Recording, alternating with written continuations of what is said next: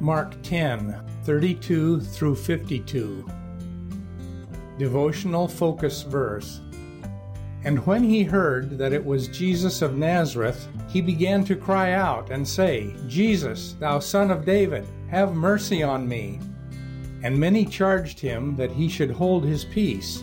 But he cried the more a great deal, Thou son of David, have mercy on me. Mark 10 47 through 48.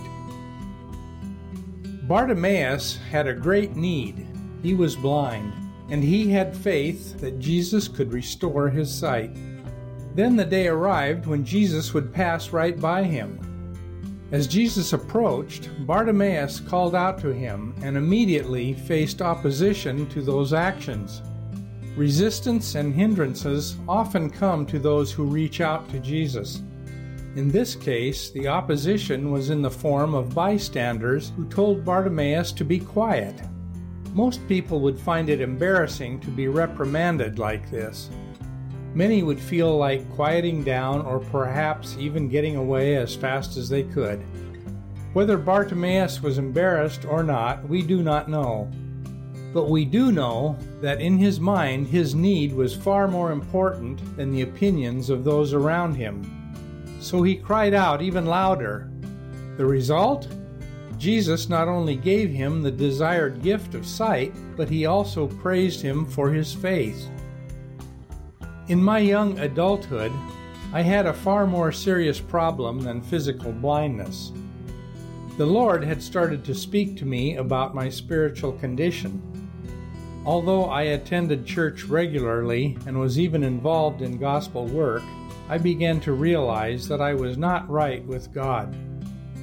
For a time, I carried water on both shoulders, trying to pray privately about my condition, but not really facing up to the issues and making a complete break with the past. Part of my problem was what would people think? It would be embarrassing to me to admit that I was backslidden in heart and that I needed to make things right with God again. On the other hand, I had to admit that I did not have the inward peace or victory that comes from having my sins forgiven and living my life for the Lord. Then one Saturday, while on an outing with my family, I faced up to the crisis. Silently, with no one else realizing what was going on, I determined that I was going to do whatever it took to get right with God including openly telling my Christian friends of my need for forgiveness and restoration. The following morning, I did just that. Like Bartimaeus, I cried out to God for mercy, and just as Jesus responded to Bartimaeus' request so long ago, he also responded to mine. Oh, the wonderful peace and joy and victory I experienced as I became completely honest with God and I learned that my Christian brothers and sisters did not think less of me for my actions, but were wholly supportive of me. God knows what we need today, just as Jesus knew what Bartimaeus needed. Nevertheless, he wanted Bartimaeus to clearly state his need. What a lesson for us as we come to God in prayer. Whatever our spiritual situation, we must be sure not to allow the opinions of others to hinder us. God looks at us and deals with us individually, and He will help us if we come wholeheartedly to Him. Background information In today's portion of text, Jesus again predicted His upcoming death, taught His disciples about positions in God's kingdom, and healed Bartimaeus. Mark's narrative gathers momentum as he describes Jesus on the way to Jerusalem for the final time. In Jesus' third major prediction of his death, see verses 32 through 34, he clearly delineated for his disciples what was ahead. The religious leaders would condemn him to death.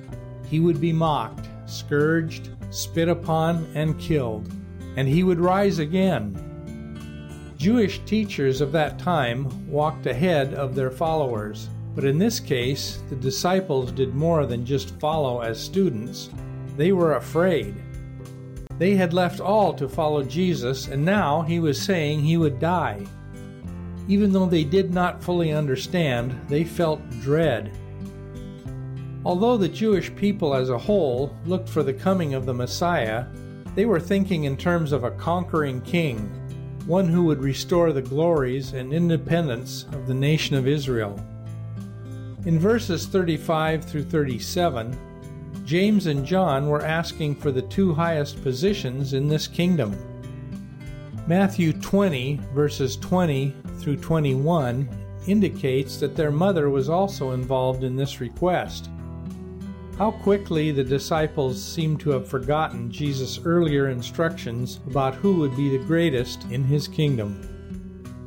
When Jesus asked James and John if they would endure suffering such as he would face, they were sure they could. Even though Jesus knew they did not understand what they were saying, he could foresee that in time James would be martyred and John would be persecuted and banished for the gospel. Jesus again instructed his disciples that the pathway to greatness was through service, a contrasting concept to the attitude of the world. The Lord Himself was the supreme example of this. Verse 45 is the first time in Mark's Gospel that Jesus explained the reason for his life and death. He came to give his life a ransom for many. The Greek word translated ransom denoted loosing a slave or freeing a debtor.